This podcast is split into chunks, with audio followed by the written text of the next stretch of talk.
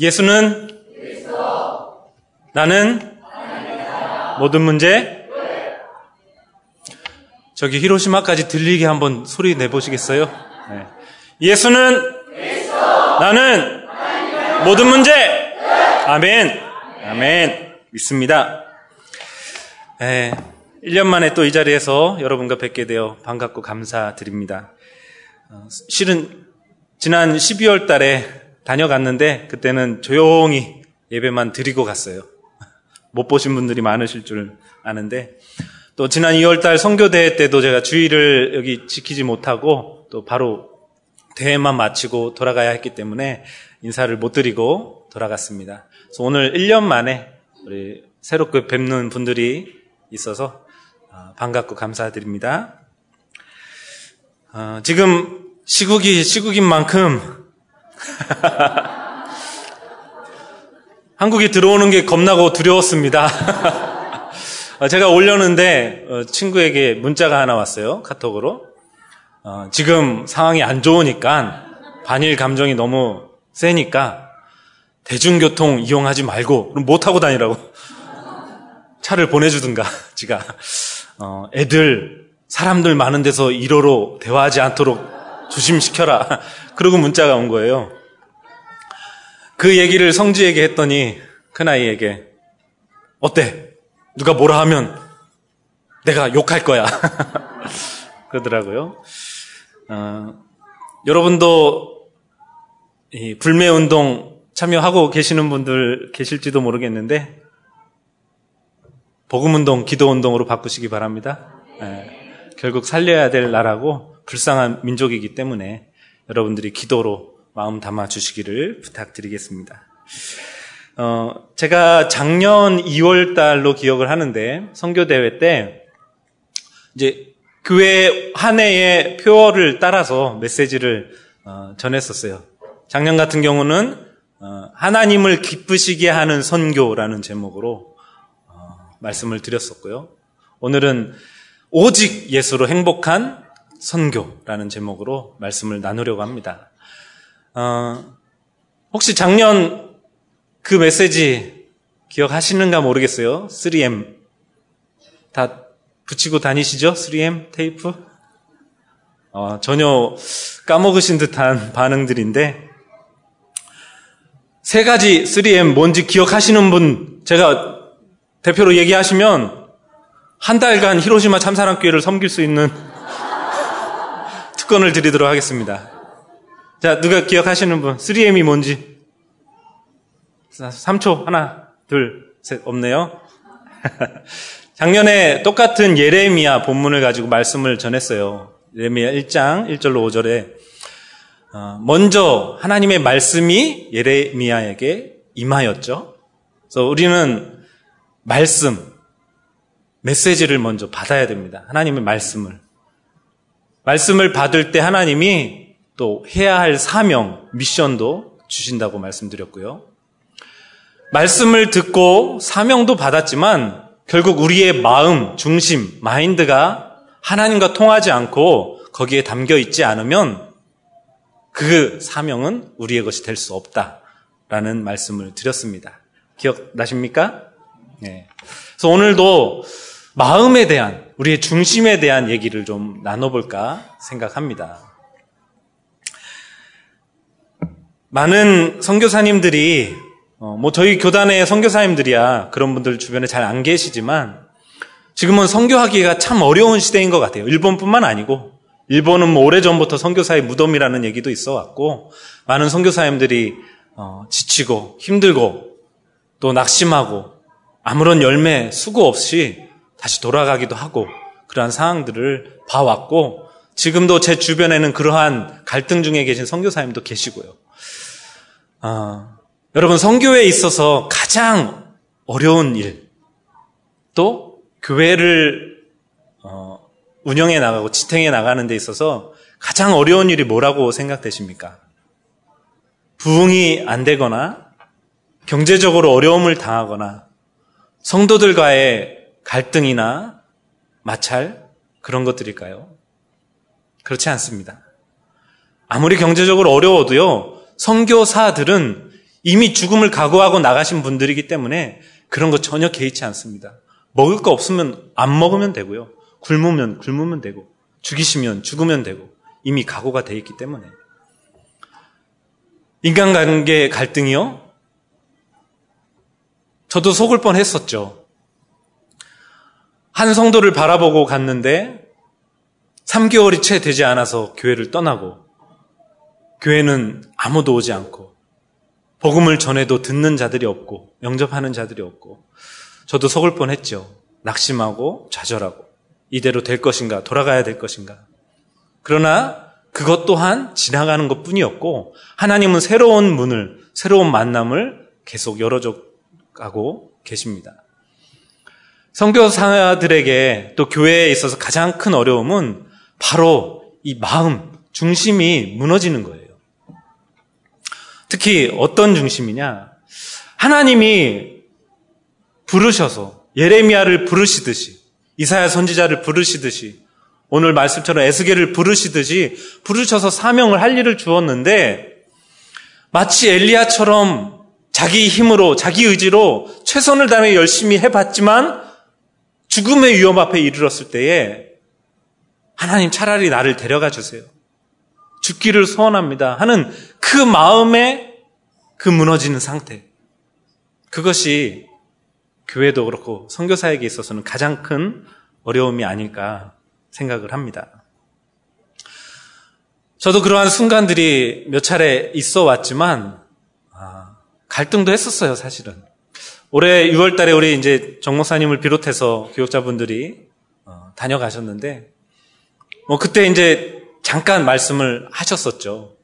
교회의 상황들을 보고 주변에 듣기로는 조금 어려움도 있는 것 같고, 혹시 마음이 너무 무너져 있는 상태면은 다시 뭐 회복을 불러서 들어와야 될지, 다른 교회에 보내서 사역을 하게 해야 될지 뭐 이런 말씀을 하셨었는데, 어, 사실은 작년에 그런 갈등을 살짝 했었지만 그거는 이제 지나가는 과정이었고 다시 넘어서고 일어서게 됐었습니다.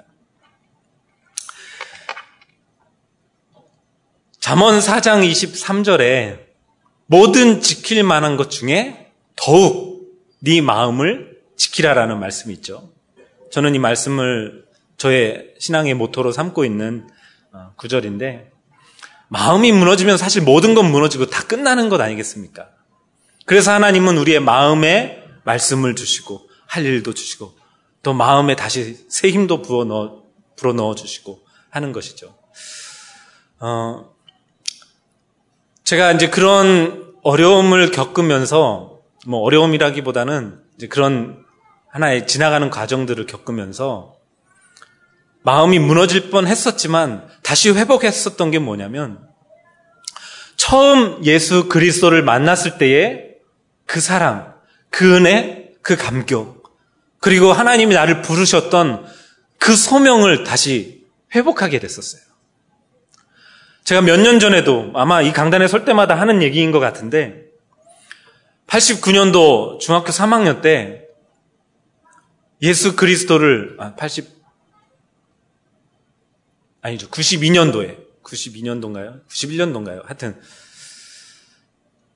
예수 그리스도를 처음 만났을 때 구원에 대한 은혜와 감격을 받았을 때 한 앉아서 무릎 꿇고 두세 시간을 기도를 하는데요.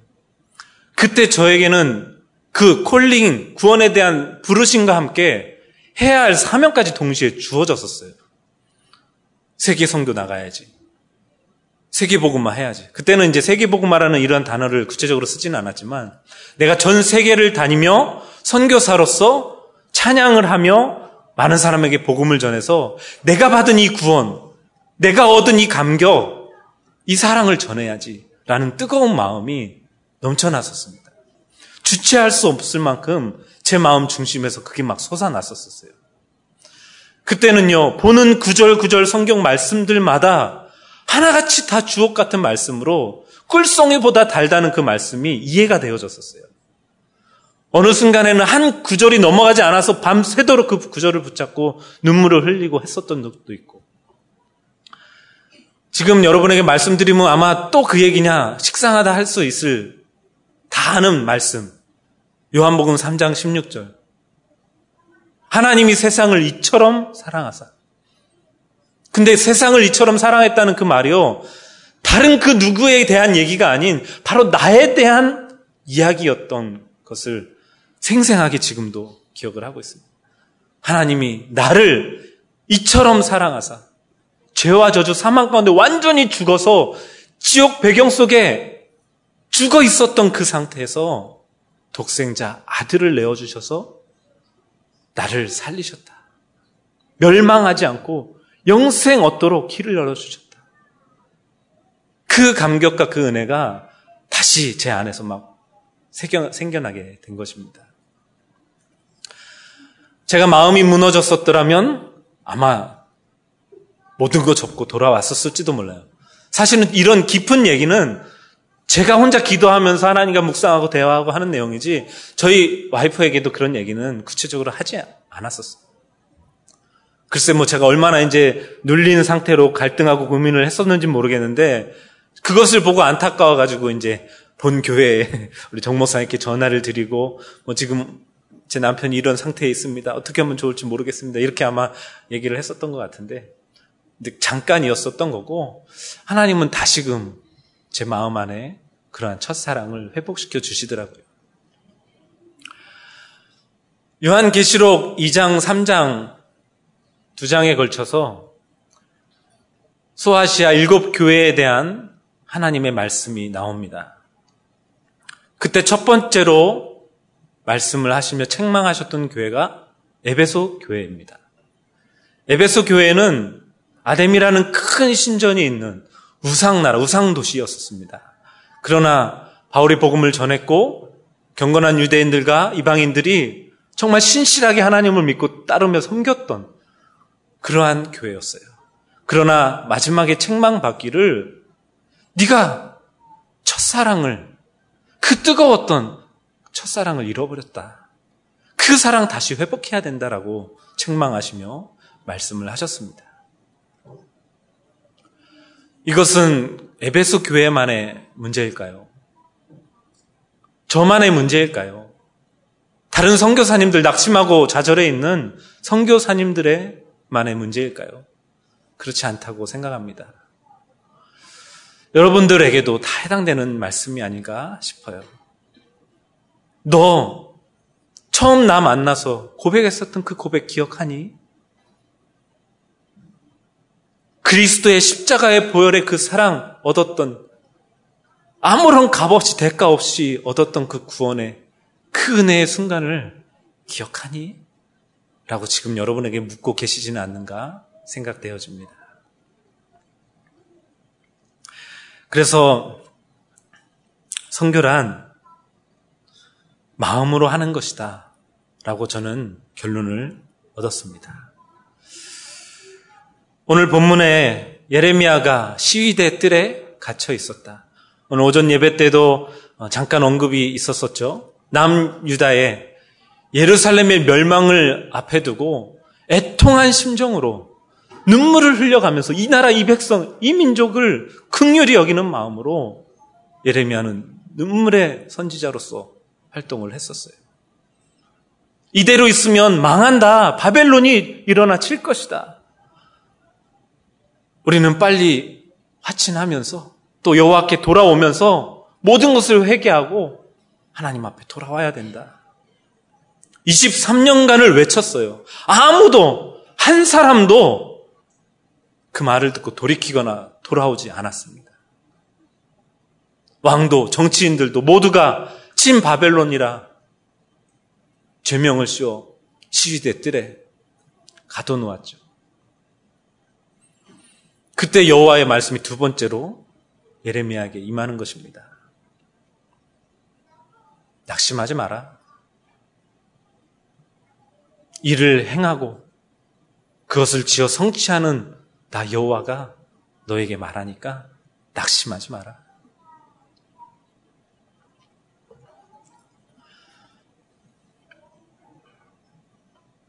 낙심의 자리에, 좌절의 자리에 그냥 그대로 무릎 꿇고 기도하고 하늘을 우러르면 됩니다.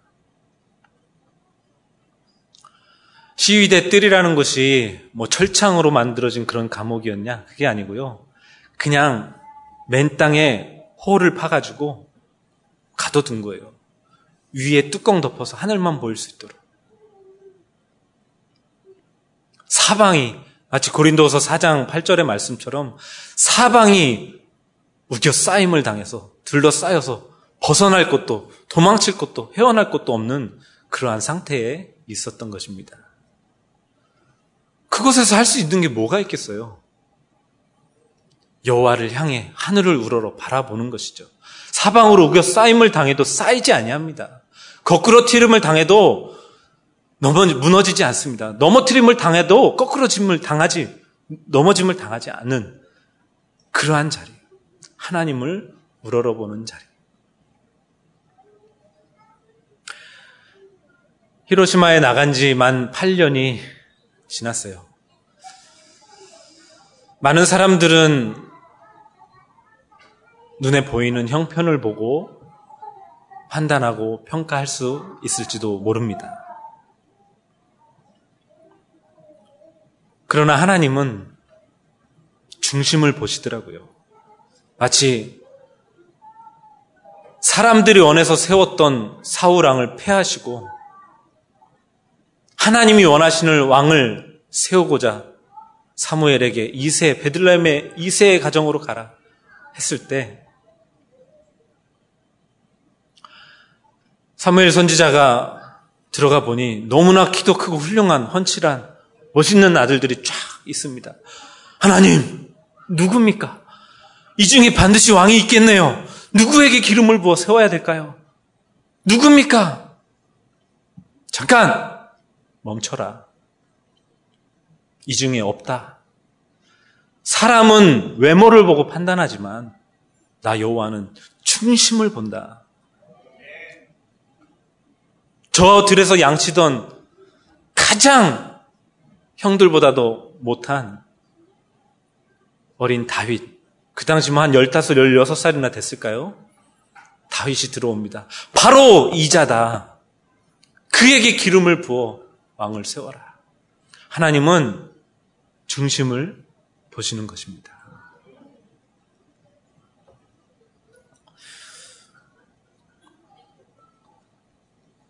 제가 금요일 날 밤에 10시 반에 어, 여기 교회에 도착을 했어요. 막 서두른다고 서두른다고 우리 성도님들 금요 기도에 하는 모습 함께 참여하고 얼굴도 뵙고 싶고 또 인사도 드리고 싶고 했는데 부랴부랴 왔는데 10시 반 우리 교역자분 몇 분 하고 청년 몇만 있고 집사님 가정이 하고 안 계시더라고요. 제가 너무 늦었죠. 그렇게 도착을 하고 이제 늦게 또 이제 하남에 계신 부모님 댁에 찾아가서 잠을 자고 아침에 일어났는데 피곤하죠. 어, 그렇게 이제 뭐 바로 옆 나라긴 하지만 얼마나 피곤합니까? 물 건너왔으니까. 그것도 눈치 속을, 눈치를 뚫고 왔으니까 얼마나 피곤해요. 그리고 이제 피곤한 아침, 잠도 제가 되게 민감해가지고요. 환경이 바뀌면 잠을 거의 못 자요. 어제도 못 잤고, 거의 뭐 뜬 눈으로 지새다시피. 제 쌍꺼풀이 점점 진해져 가고 있는데. 그렇게 하여튼 그렇게 금요일 밤을 보내고 토요일 아침이 됐는데, 너무너무 기쁘고 행복한 문자가 저에게 들어왔어요. 그 문자 하나로요. 그 전날의 모든 피로가 싹 풀리는 겁니다. 참사랑교회에 있는 한 랩런트에게 온 문자였었습니다. 뭐 개인 프라이버시 때문에 이름은 밝히지 않겠고요. 내용을 잠깐 여러분에게 소개해 드리겠습니다. 선교사님, 사모님, 화요일부터 리더 수련회에 참석하여 잘 마치고 어제 돌아왔습니다. 그곳에서 찬양 한 곡을 하는데 제가 갔던 히로시마 현장과 일본에 계신 선교사님들 생각이 나서 눈물이 났습니다. 찬양 가, 사를 같이 묵상하고 싶어서 보내드립니다. 제목 나 주님 마음 봅니다. 원인 모를 아픔 속에 공허한 그들의 눈빛. 주님 마음 나의 마음 감춰진 그들의 눈물. 누가 나를 위해 갈고 나지막한 주님의 음성. 나 화답하며 나아가리라. 주여 저를 보내소서. 아무도 돌아보지 않는 곳, 그곳에서 나 주님 마음 봅니다. 한 영혼, 그 너머 또 한 영혼, 버려진 그곳에서 나 주님 마음을 봅니다. 1절 가사였고 2절 반복되는 내용들입니다. 집에 와서도 계속 묵상을 하는데 성교에 대해 더 구체적인 마음이 품어지는 것 같아요. 너무 감사한 시간이었습니다. 은혜 만땅 받고 온 것 같아요. 찬양 가사 더 묵상하면서 히로시마 현장을 위해 또 선교사님 가정을 위해 랩런트들 위해 더 마음 담고 항상 기도하겠습니다. 사랑합니다. 주일날 봬요. 라는 문자가 왔어요. 너무 감격이 되고 감사가 넘쳐서 너무 귀한 믿음의 고백과 하나님의 은혜에 감사한다. 선교라는 두 글자가 너의 마음에 새겨지는 그것만으로도 너는 인생 최고의 행복자, 축복자야, 이단다. 라고 어, 문자를, 답장을 보냈습니다. 찬양 가사에도 나왔듯이 그 아무도 돌아보지 않는 사망, 저주, 재앙 가운데 있는 그 현장, 그곳에 계신 하나님의 마음, 하나님의 눈물, 그 마음, 그것을 내가 봅니다라는 가사의 내용이었어요. 메시지를 듣고 찬양을 하는데 그 현장이 보여졌고 그 하나님의 마음이 담겨졌던 것 같아요. 성교란 바로 이런 것 아니겠습니까? 여러분들이 제가 간 지 8년 동안 이런저런 많은 팀들과 또 구역과 개인들이 다녀가셨는데 한 번도 피곤하다. 제발 이제 안 왔으면 좋겠다. 그랬던 적이 한 번도 없어요. 누구라도 또 왔으면 좋겠다. 와서 이 마음 함께 나누고 이곳을 마음에 담고 갔으면 좋겠다. 늘 그런 마음뿐이었었습니다. 와서 봤기 때문에 함께 그 마음을 나눴었기 때문에 메시지 듣는 그 순간에 찬양하는 그 순간에 그것이 떠올랐던 것이 아니겠습니까? 선교는 마음으로 하는 것입니다. 그때에 하나님이 뭐라고 말씀하세요? 3절 말씀에 나는 내가 네가 알지 못하고 크고 은밀한 일을 너에게 보여줄 것이다. 네가 나한테 부르짖고 네 마음을 쏟고 네가 갇힌 중에 외로움 중에 어려움 중에 있을지라도 나를 찾고 나를 바라보고 기도하면 내게 부르짖으면 내가 크고 은밀한 일을 네가 알지 못하는 그 일을 이룰 거야. 하나님은 그 일을 이루실 줄로 믿습니다. 그렇다면 여러분, 하나님이 이루시는 크고 은밀한 일이 무엇일까요? 교회가 부흥되는 거, 빛이 청산되는 거, 갑자기 성도들이 많이 생기는 거? 그럴 수도 있겠죠. 그런 응답이 올 수도 있겠죠. 그러나 이 예레미야서 33장 이유를 쭉 읽다 보면요. 특히 15절에 가면 이런 말씀을 하십니다. 그날 그때에 내가 다윗에게서 한 공의로운 가지가 나서 나게 하리니 그가 이 땅에 정의와 공의를 실행할 것이라. 무슨 약속입니까? 그리스도에 대한 약속이에요. 그리스도를 다윗의 가지에서 공의로운 의로운 가지가 나게 해서 공의를 이룰 것이다. 정의를 일으킬 것이다. 그리스도를 통해 모든 것 다시 회복시킬 것이다. 이것이 하나님이 우리에게 보여주시는 크고 은밀한 일이에요. 그 일을 이루시기까지는 때로는 시시대들의 가치는 어려움이 있을 수도 있어요. 여러분 이사야서 선지자도 잘 알죠? 이사야서 특히 시작하는 1장 2절부터 3절에 뭐가 기록되어 있습니까?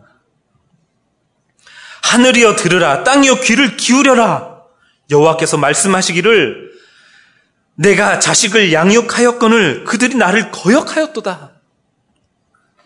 소는 그 임자를 알고 나귀는 그 주인의 구유를 알건만은 이스라엘은 알지 못하고 나의 백성은 깨닫지 못하는도다 하셨도다. 얼마나 비참한 현실입니까? 내 자식을 낳았는데 나는 부모를 몰라요. 아니, 당신은 내 부모가 아니에요. 거역하는 이 상황. 얼마나 비참한 현장입니까? 소도 임자를 알고 나귀도 주인의 구유를 아는데 이 소보다도 이 개, 돼지보다도 못한 인간아. 내가 너를 낳았건만 너는 왜 나를 모른다 하느냐. 얼마나 비참합니까? 저는 이 마음을 품고 히로시마에, 히로시마에 있습니다. 작년에도 폭우로 많은 어려움이 있었고요. 4년 전에도 어, 폭우로 산사태가 있어서 많은 생명을 앗아갔고요. 지금도 어, 오늘도 아침에 눈 뜨자마자 계속 이제 경보가 날라오는 거예요. 제가 이제 히로시마 재난 그 앱이 깔려 있기 때문에 계속 지금 강한 비로 인해서 경보가 났습니다. 비가 한 시간에 몇 미리씩 옵니다. 계속 오는데 좀 걱정이 됩니다. 우리 성도들은 잘 있을지, 안전할지, 또 산사태는 나지 않을지. 5년 전에 산사태로 자녀 둘을 잃었던 그 가정은 지금도 똑같은 집에 살고 있는데 지금 불안에 떨고 있지는 않을지. 그 모든 것이 하나님을 떠난 문제인데 그러한 애통한 심정으로 계속 기도하고 있어요. 예레미야가 그 어려움을 당하고 뜰에 갇혔었고 정말 외롭고 쓸쓸한 눈물이 상할 침상에 눈물이 상할 만큼 눈물이 마를 만큼 더 이상 흘릴 눈물도 없을 만큼 어려움 중에 있었음에도 하나님이 회복의 말씀을 주셨던 것처럼 이사야에도 이렇게 네, 내, 내 백성이 내 자식이 나를 거역했다 하는데도 불구하고요 하나님은 회복의 약속을 또 주십니다. 이사야 1장 18절에 여호와께서 말씀하시되 오라 우리가 서로 변론하자 너희의 죄가 주홍 같을지라도 눈과 같이 휘어질 것이요 진홍같이 붉을지라도 양털같이 희게 되리라. 회복의 말씀, 용서의 말씀입니다. 여러분 구약 성경은 메시아에 대한 약속의 말씀들이죠. 그러나 또 다른 한편으로 또 다른 이면으로 구약 성경을 들여다보면 끊임없는 반역의 역사입니다. 잘 아시죠?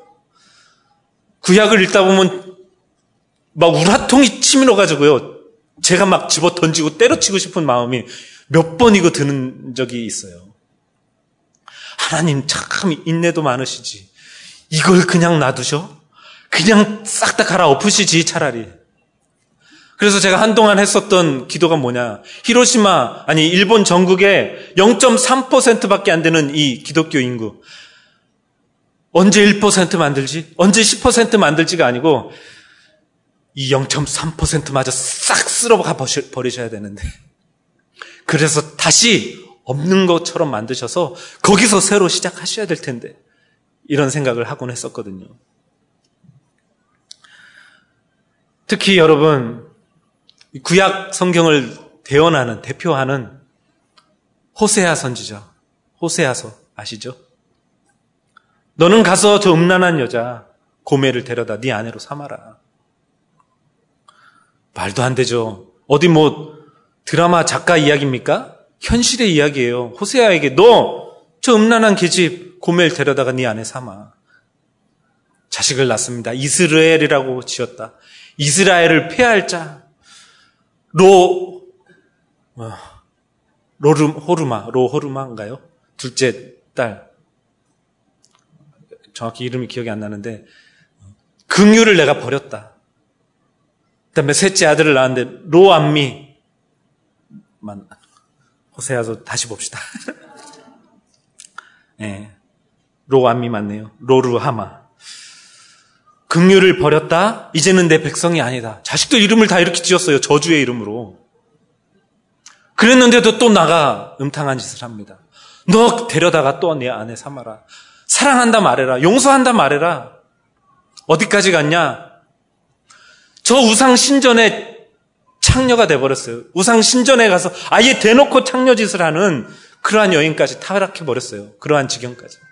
그래도 데려다가 사랑한다. 말해라. 3장, 호세아 3장에 있습니다. 짧은 3장 1절에서 5절의 내용이 그 내용이. 억장이 무너지지 않겠습니까? 내가 호세아라면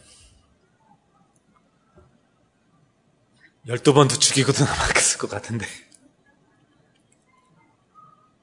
하나님이 그만큼 우리를 긍휼히 참으시고 사랑하신 거예요.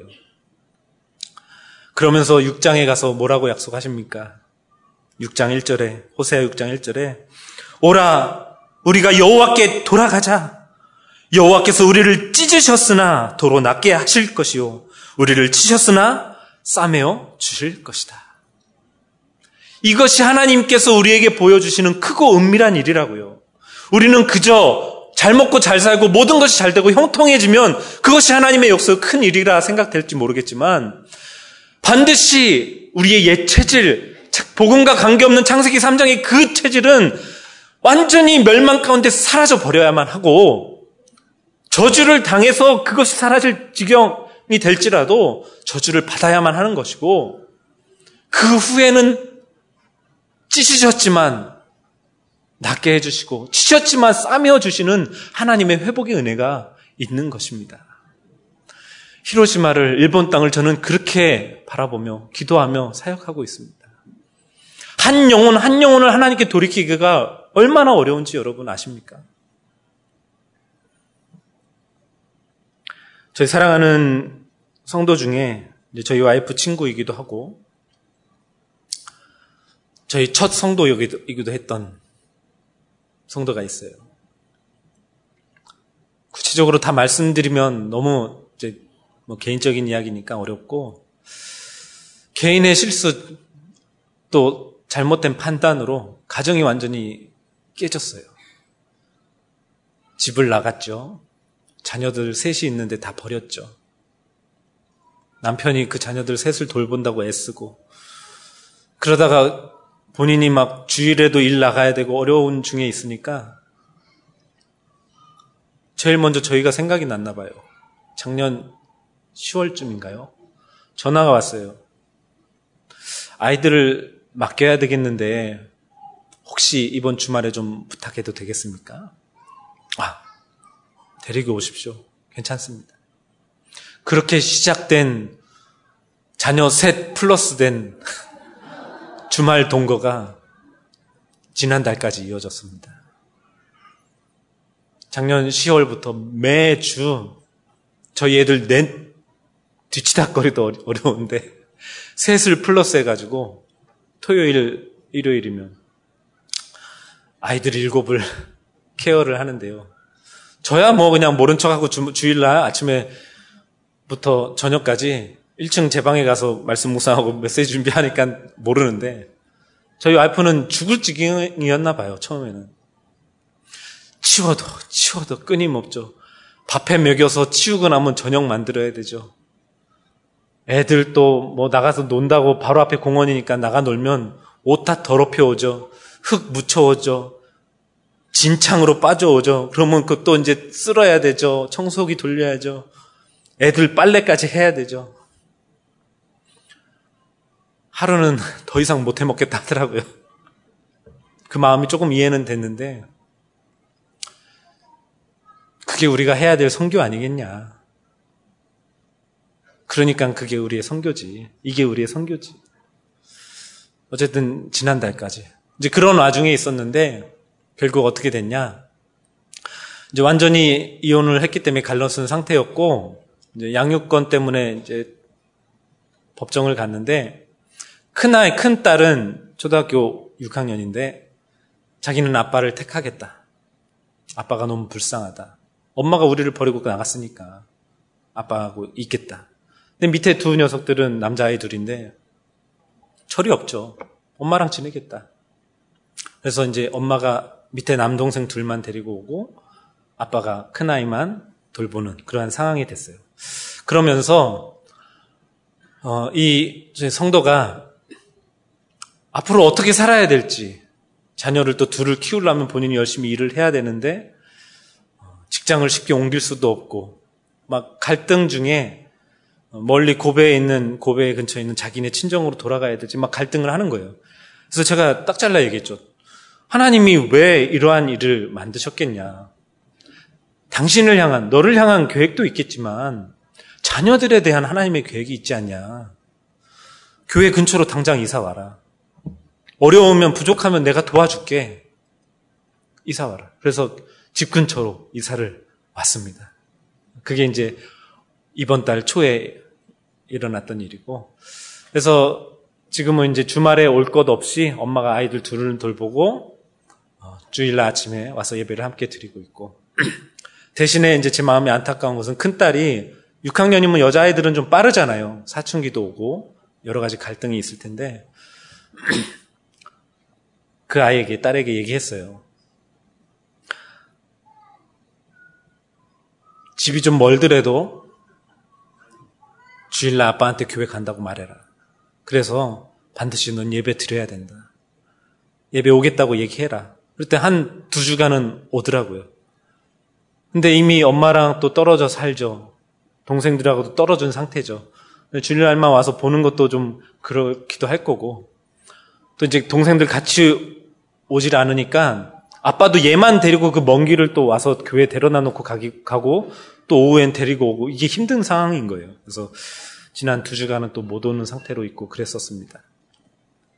그러한 어쨌든 그러한 찢김을 당할 듯한 어려움 그러한 중에서도 하나님은 싸매어 주시고 일으켜 주시겠다고 어, 말씀하고 계시는 것입니다. 어떻습니까, 여러분? 선교, 오직 예수로 행복한 교회, 오직 예수로 행복한 여러분 가정, 오직 예수로 행복한 개인들이십니까? 아멘. 여러분의 마음을 빼앗기지 마시기 바랍니다. 어떠한 상황 속에서도요, 그 마음을 잃지 마시기를 바래요. 그 마음을 여러분이 굳건히 지킨다면 여러분의 개인도 가정도 교회도 또 선교 현장도 하나님은 이와 같은 회복의 크고 은밀한 일들을 보여주실 줄로 확신합니다. 어, 오랜만에 이렇게 와서 오전부터 예배를 참석하면서 여러분들의 얼굴 뵈니까 너무 감사하고 기쁘고 즐거워요. 어, 또 어떤 분들은 계속 기도 속에서 만나니까 낯설지 않습니다. 이런 말씀도 해주시고요. 그 한마디 한마디 표정 하나하나가 어, 저희에게는 또 더욱 선교지에서 승리할 힘이 되는 것 같습니다. 오직 예수로 행복한 선교 지속할 수 있도록 여러분들이 계속 기도해 주시고 후원해 주시기를 부탁드리며 어, 짧은 메시지를 마치도록 하겠습니다. 기도하겠습니다. 고마우신 하나님, 하나님의 은혜와 사랑에 감사를 드립니다. 하나님이 우리를 낳으셨고 기르셨지만 우리를 참 포도나무로 삼아 주셨지만 우리 안에 악한 가시가 나고 우리의 생각과 마음은 점점 악하여져 가고 하나님이 우리에게 주셨던 첫사랑은 점점 식어져만 가는 그러한 현실에 있지는 않는지 스스로를 돌이켜 봅니다. 결국 우리의 마음이 하나님을 떠나 어려움 중에 있지 않는지 돌이켜 보게 됩니다. 그러한 중에 하나님은 우리에게 말씀으로 다시 한번 찾아오시고 힘을 주시며 네가 그 마음을 쏟아 내게 부르짖으면 네가 알지도 못하는 크고 은밀한 일을 회복의 일을 복음 운동의 역사를 반드시 이루어 주겠다. 주님은 약속하고 계십니다. 오늘도 그 약속 붙잡고 우리의 마음을 주님께 드리며 우리 참사랑 교회가 표어만이 아닌 100여 명의 선교사를 반드시 파송할 기회로 세워져 가기를 원하오니 하나님이 하나님의 때에 그 일을 이루어 주시옵소서. 감사하고 우리 주 예수 그리스도 이름으로 기도드립니다. 아멘.